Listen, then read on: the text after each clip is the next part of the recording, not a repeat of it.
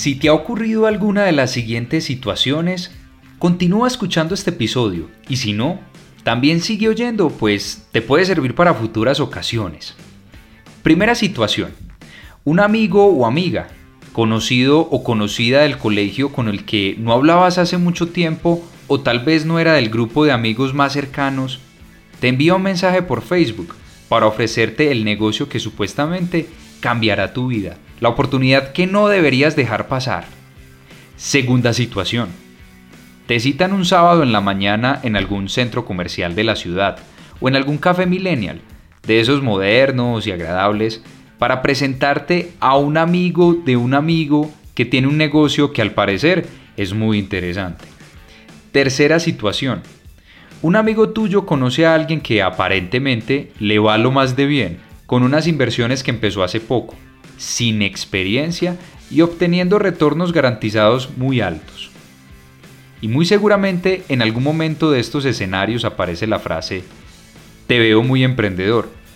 Este negocio es perfecto para ti. Para algunos, estos momentos se han vuelto paisaje. Tal vez incluso muchos tratan de evitarlos y sin embargo, de manera casi que inexplicable, varias personas siguen cayendo, a pesar de los esfuerzos que hacen las entidades financieras para educar a sus usuarios. En este episodio del podcast Educativa, una guía práctica de educación financiera, sin cuentos, sin promesas y de manera profesional y objetiva, hablaremos sobre las diferencias y similitudes entre los multiniveles, pirámides y las estafas financieras.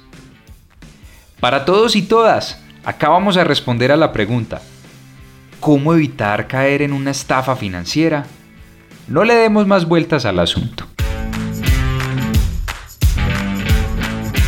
Si toda la vida has querido ahorrar y hacer crecer tu plata, pero crees que para eso necesitas aprender chino avanzado, o te aburren los conceptos técnicos y complicados de las finanzas, este es el lugar para ti. Te damos la bienvenida. En este podcast nada de teorías extrañas ni conceptos ambiguos, pero sí ideas prácticas y mucho conocimiento. No le demos más vueltas al asunto y empecemos, porque el mundo del ahorro a través de las inversiones y del buen manejo del dinero nos espera.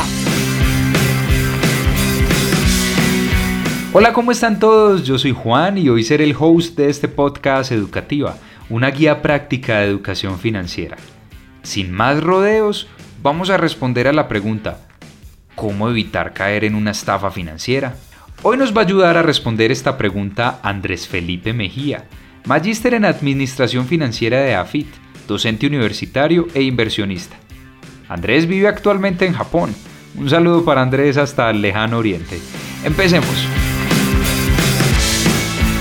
Probablemente han escuchado historias como esta.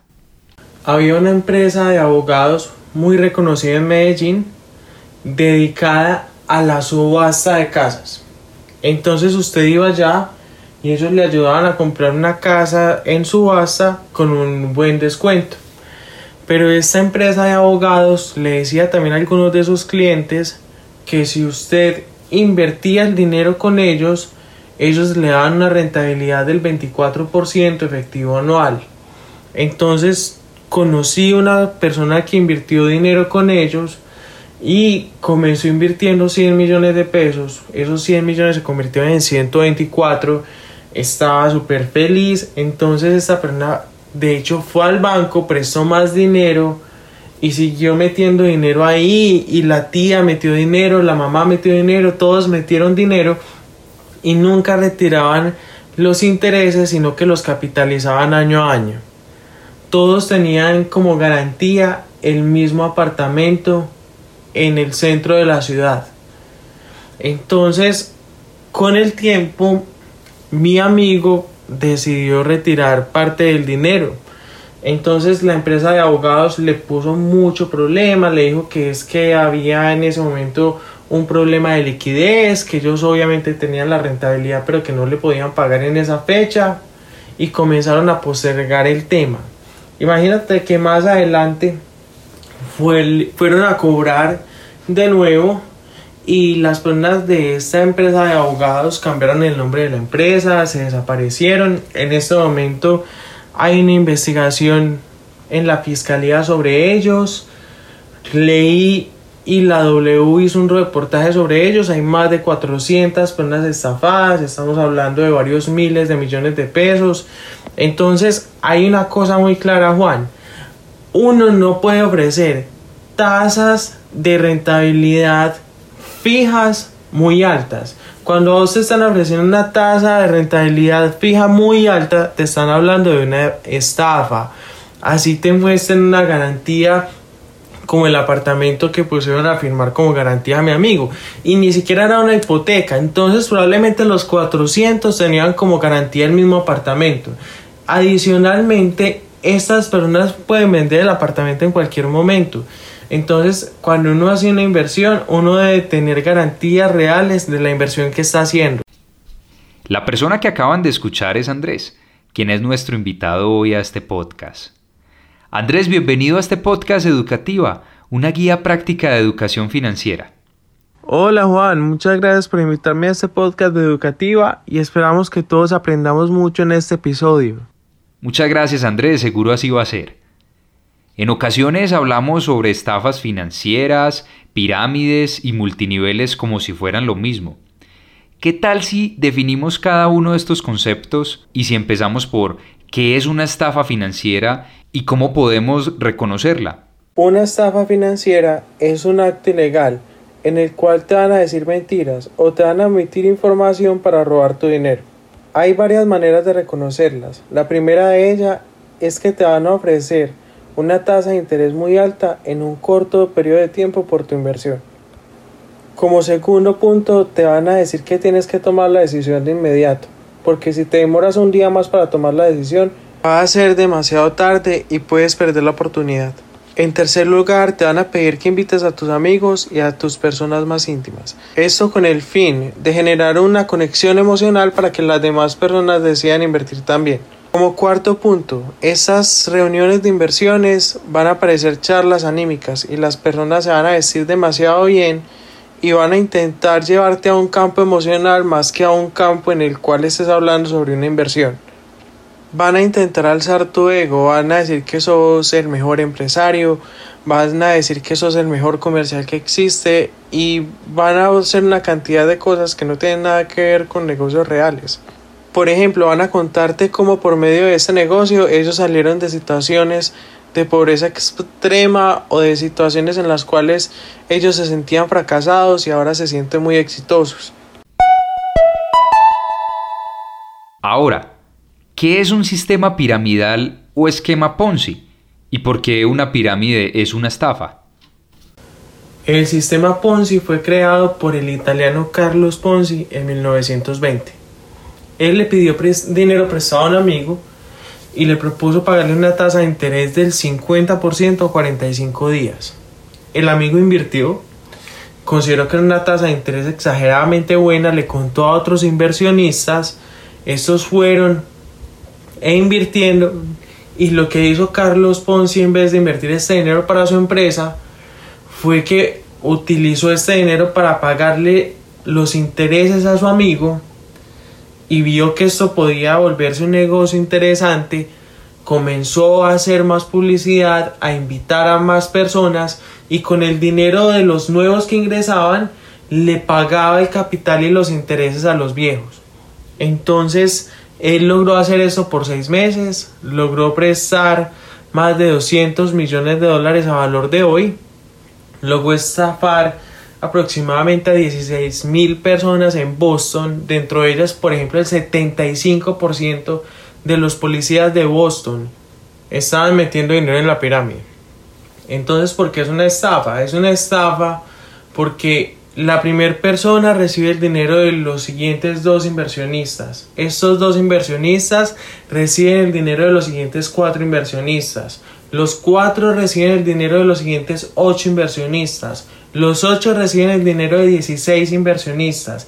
16 de 32. Y así sucesivamente hasta llegar a unas cifras exageradamente grandes entonces luego de este momento probablemente ya no puedas llevar más inversionistas, entonces las personas que quedaron en la base de la pirámide van a perder todo su dinero.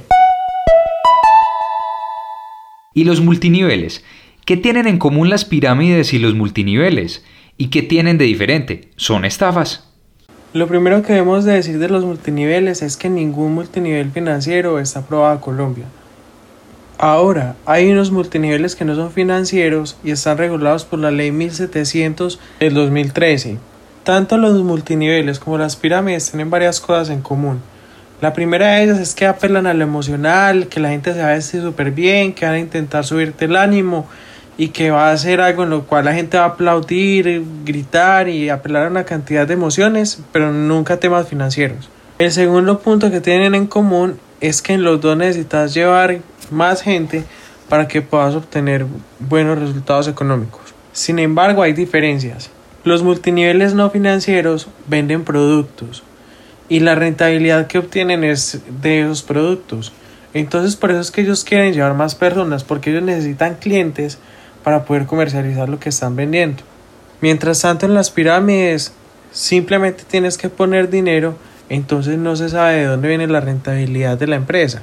La segunda diferencia es que los multiniveles están aprobados y regulados por la ley 1700 del 2013 y hay 20 multiniveles que están en una asociación que se llama COVEDI y todos los que están en ella tienen que cumplir una serie de reglamentación.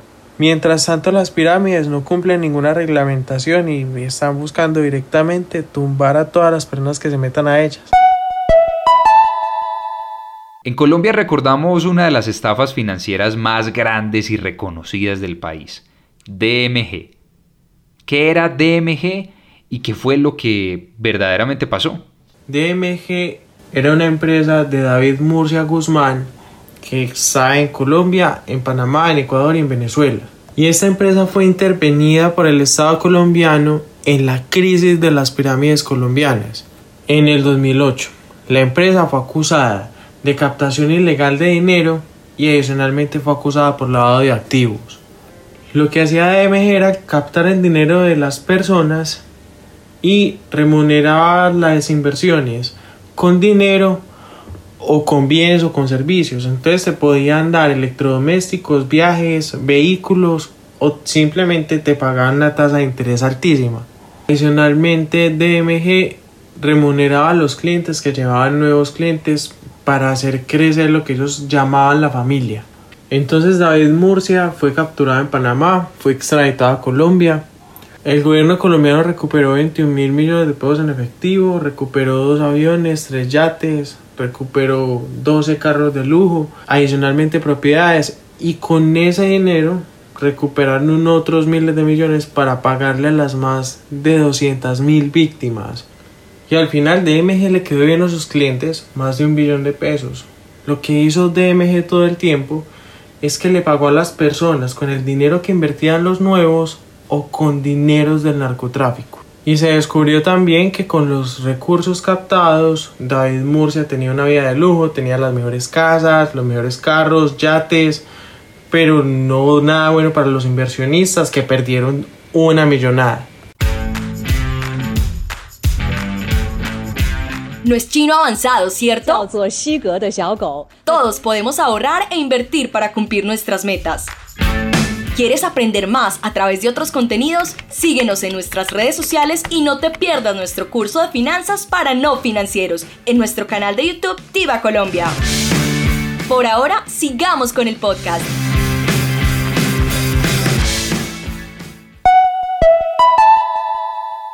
Andrés, ¿por qué la gente cae en estafas?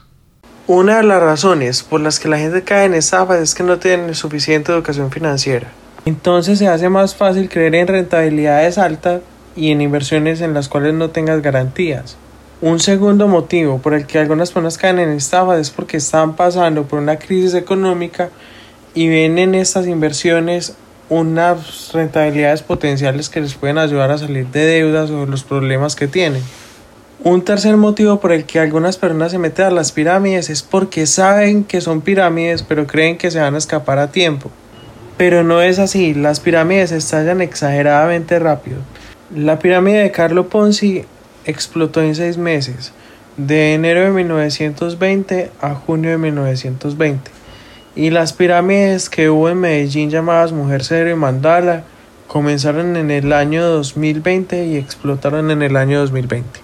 Y esto es obvio porque las pirámides demandan crecimiento exponencial de personas.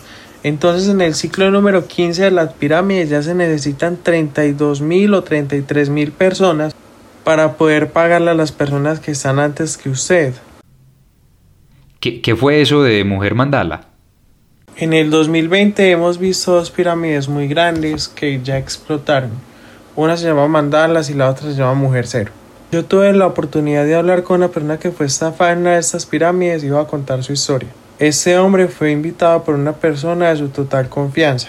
Una reunión que como ya contamos anteriormente parecía un acto en el cual iban a subir el ánimo de cualquiera, lleno de gente muy bien vestida mostrando el éxito que habían tenido anteriormente partiendo de historias en las cuales mostraban cuál miserables eran sus vidas antes de ingresar a la pirámide y que también estaban ahora con el dinero que habían ganado en este negocio tan rentable.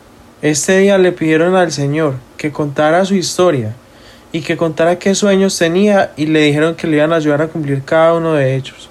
Luego le pidieron que le regalara a una persona 5 millones de pesos y le aseguraron que se hacía la labor adecuadamente, en un mes iba a recibir 40 millones de pesos a cambio. Su labor era traer dos amigos la siguiente semana y que esos dos amigos trajeran dos amigos cada uno de ellos y que los dos amigos que había traído cada uno de sus nuevos dos amigos trajera otros dos amigos y cuando ya fueran ocho personas le iban a entregar el dinero a él como un regalo. Y lo que pasa luego de que recibiera sus 40 millones de pesos es que podría salir de la pirámide. Y escuchar eso me impresionó porque me di cuenta que la persona que creó la pirámide es muy difícil de rastrear. Esta persona desapareció mucho tiempo atrás cuando las primeras ocho personas ingresaron debajo de él a la pirámide. Y para resumirles la historia, mi amigo metió a un amigo más y de inmediato se cayó la pirámide. De inmediato se dieron cuenta que era una estafa. No, obviamente no pudieron meter a más personas, perdieron todo su dinero. Mi amigo, adicionalmente, como llevó a un amigo más a invertir, se siente muy mal de que perdió esos 5 millones de pesos, entonces le va a reconocer el dinero, entonces no perdió 5, perdió 10 millones de pesos. ¿Usted considera que este tipo de fraudes se acabarán algún día? ¿Por qué es tan difícil controlar o erradicarlos?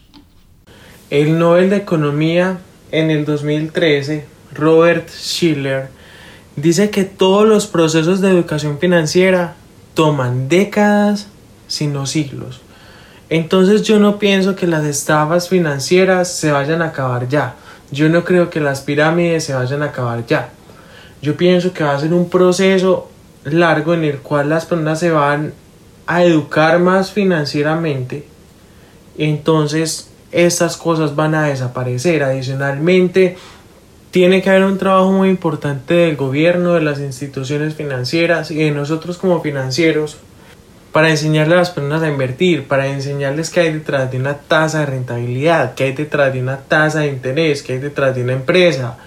Porque las tasas de interés o de rentabilidad no pueden ser mayores que ciertos números.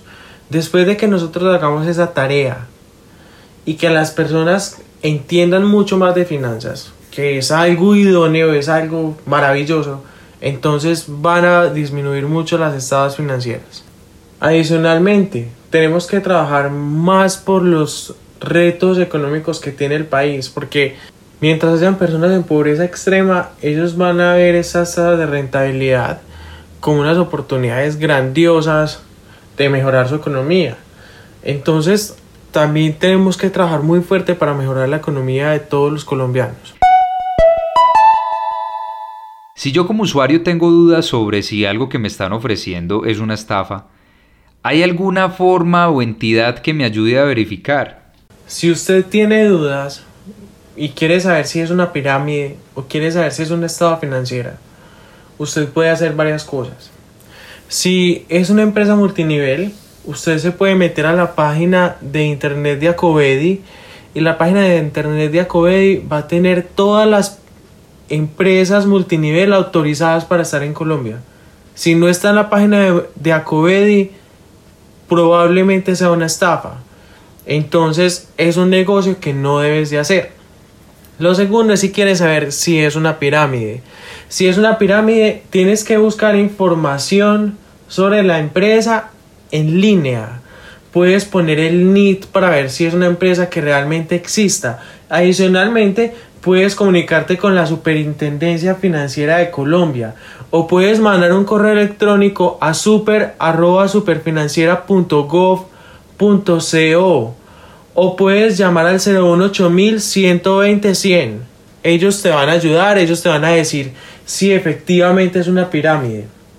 Adicionalmente, si es una pirámide y ya estás metido, te puede ayudar la policía, te puede ayudar la fiscalía, te puede ayudar aún la superfinanciera. Y el Estado colombiano ha sido responsable cuando ha encontrado pirámides y las ha intervenido a tiempo para que no más personas sean estafadas y ha recuperado algo de dinero para las personas que ya están metidas en ella. Para terminar, Andrés, ¿cómo evitar caer en estafas y cuáles son las señales de alerta para reconocer una estafa? Invierta en empresas que estén sí o sí supervisadas por el Estado, por medio de la Superintendencia Financiera o de la Supersolidaria. Adicionalmente, nunca inviertas en tasas de rentabilidad exageradamente altas y fijas, porque ahí seguramente te van a tumbar. Si te dicen que vas a recibir donaciones, o que vas a recibir regalos, o que vas a hacer donaciones y que vas a hacer regalos, te están tumbando. Si te dicen que vas a duplicar tu dinero en un año, en dos años, te están tumbando. Mira que aún la tasa de usura, que es exageradamente alta, es del 27%. Entonces, no es posible que alguien te pueda ofrecer una tasa de rentabilidad tan alta. Si te obligan a tomar la decisión ya, si te dicen tenés que entrar ya al negocio, si no entras ya te vas a perder la gran oportunidad de que entres al negocio, probablemente te estén estafando. Si estás como en un seminario motivacional y te dicen que vas a buscar la felicidad y que te vas a convertir en el mejor empresario del año y que vas a encontrar en ese lugar tus sueños, ahí lo que están intentando es inflarle su ego, hacerlo feliz, pero las finanzas no son así.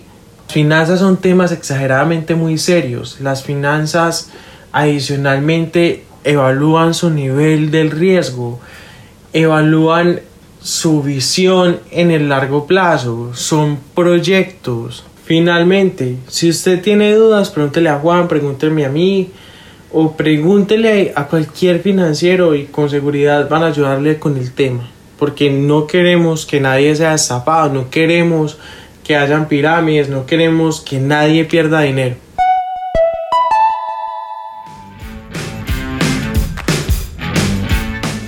Andrés Felipe, así quedamos. Mil y mil gracias por compartirnos estos tips tan útiles para evitar caer en estafas financieras.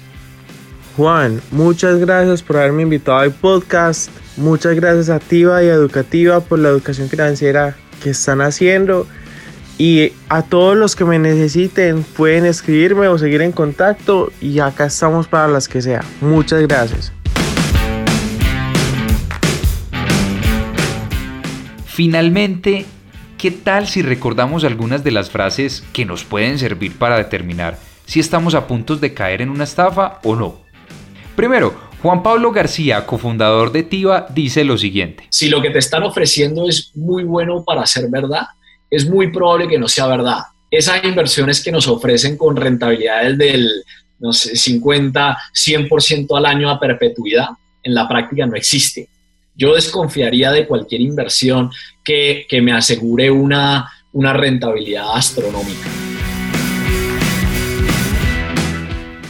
Segundo, la Superintendencia Financiera de Colombia en su cuenta de Instagram dice lo siguiente. Hay una sencilla fórmula para evitar creer en ganancias abundantes. Te piden un aporte en dinero, prometen devolverte hasta tres veces el valor entregado y te piden invitar a otros que también aporten. Tercero, o simplemente como diría el dicho popular, de eso tan bueno, no dan tanto.